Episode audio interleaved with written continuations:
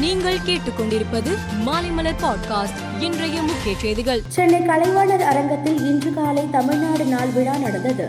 இந்த விழாவில் முதலமைச்சர் மு ஸ்டாலின் காணொலி மூலம் பங்கேற்று உரை நிகழ்த்தினார்.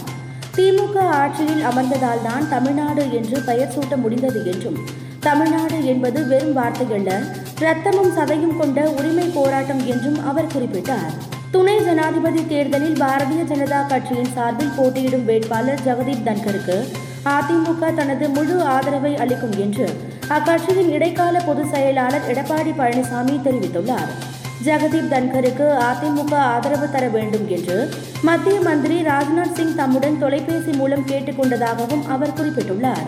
கள்ளக்குறிச்சி மாவட்டம் கனியாமூர் தனியார் பள்ளி விடுதியில் உயிரிழந்த மாணவி ஸ்ரீமதியின் உடலை மறுபிரேத பரிசோதனை நடத்த சென்னை உயர்நீதிமன்ற நீதிபதி சதீஷ்குமார் உத்தரவிட்டுள்ளார்.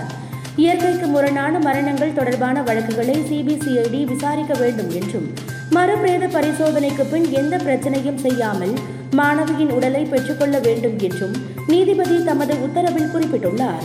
கள்ளக்குறிச்சி மாவட்டம் சின்னசேலம் அருகே கனியாமூரில் தனியார் பள்ளி மாணவி ஸ்ரீமதி மரணம் தொடர்பாக நிகழ்ந்த கலவரத்தில் ஈடுபட்டதாக முன்னூற்று இருபத்தி ஒன்பது பேர் கைது செய்யப்பட்டனர். இவர்கள் மீது பத்து பிரிவுகளின் கீழ் வழக்கு பதிவு செய்யப்பட்டுள்ளது. இவர்களில் நூற்று எட்டு பேர் இன்று கள்ளக்குறிச்சி கோர்ட்டில் ஆஜர்படுத்தப்பட்டனர். அவர்களை ஆகஸ்ட் ஒன்றாம் தேதி வரை நீதிமன்ற காவலில் வைக்க நீதிபதி உத்தரவிட்டார். பாராளுமன்றத்தின் மழைக்கால கூட்டத்தொடர் இன்று காலை பதினோரு மணிக்கு தொடங்கியது. கூட்டத்தின் முதல் நாளான இன்று ஜனாதிபதி தேர்தலுக்கான வாக்குப்பதிவு நடைபெற்றது. இரு அவைகளிலும் புதிய உறுப்பினர்கள் பதவியேற்றனர்.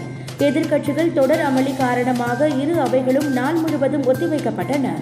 பாராளுமன்றத்தில் அனைத்து எம்பிக்களும் வெளிப்படையாக பேச வேண்டும் என்றும் தேவைப்பட்டால் விவாதங்கள் நடத்த வேண்டும் என்றும் பிரதமர் மோடி தெரிவித்துள்ளார். விவாதங்களை முடிந்தவரை பயனுள்ளதாக மாற்ற வேண்டும் என்றும் அவர் கேட்டுக்கொண்டுள்ளார். காவிரி மேலாண்மை ஆணையத்தின் பதினாறாவது கூட்டம் ஏற்கனவே மூன்று முறை ஒத்திவைக்கப்பட்டிருந்தது. இந்நிலையில் இந்த கூட்டம் வருகிற இருபத்தி இரண்டாம் தேதி டெல்லியில் நடக்க உள்ளதாக அறிவிக்கப்பட்டுள்ளது. இந்த கூட்டத்தில் மேகதாது அணை விவகாரம் குறித்து விவாதிக்கப்படும் என்று தகவல் வெளியாகியுள்ளது. மத்திய பிரதேச மாநிலம் இந்தூரில் இருந்து மராட்டிய மாநிலம் பூனேவுக்கு இன்று காலை சென்ற பேருந்து கட்டுப்பாட்டை இழந்து நூறு அடி உயர பாலத்தில் இருந்து நர்மதை ஆற்றுக்குள் தலைக்குப்புற கவிழ்ந்தது இதில் ஆற்றில் மூழ்கி பதிமூன்று பேர் உயிரிழந்தனர். பதினைந்து பேர் உயிருடன் மீட்கப்பட்டதாக மத்திய பிரதேச மந்திரி நரோட்டம் மிஸ்ரா தெரிவித்துள்ளார். அமெரிக்காவின் இண்டியானா மாநிலம் கிரவுண்ட் நகரில் வணிக வளாக உணவகத்தில் துப்பாக்கியுடன் நுழைந்த நபர் ஒருவர் நடத்திய துப்பாக்கி சூட்டில் மூன்று பேர் கொல்லப்பட்டனர். இரண்டு பேர் படுகாயமடைந்தனர். அப்போது அங்கிருந்த ஒருவர் தன் கையில் இருந்த துப்பாக்கியால் துப்பாக்கி சூடு நடத்திய நபரை சுட்டுக் கொன்றார். உலகக்கோப்பை துப்பாக்கி சுடுதல் போட்டியில் இந்திய வீராங்கனை அஞ்சு முட்டில் வெண்கலம் வென்றார். மேலும் தரவரிசையில் நம்பர் ஒன் இடத்தையும் பிடித்து அவர் சாதனை புரிந்துள்ளார். மேலும் செய்திகளுக்கு மாலைமலர் பாட்காஸ்டை பாருங்கள்.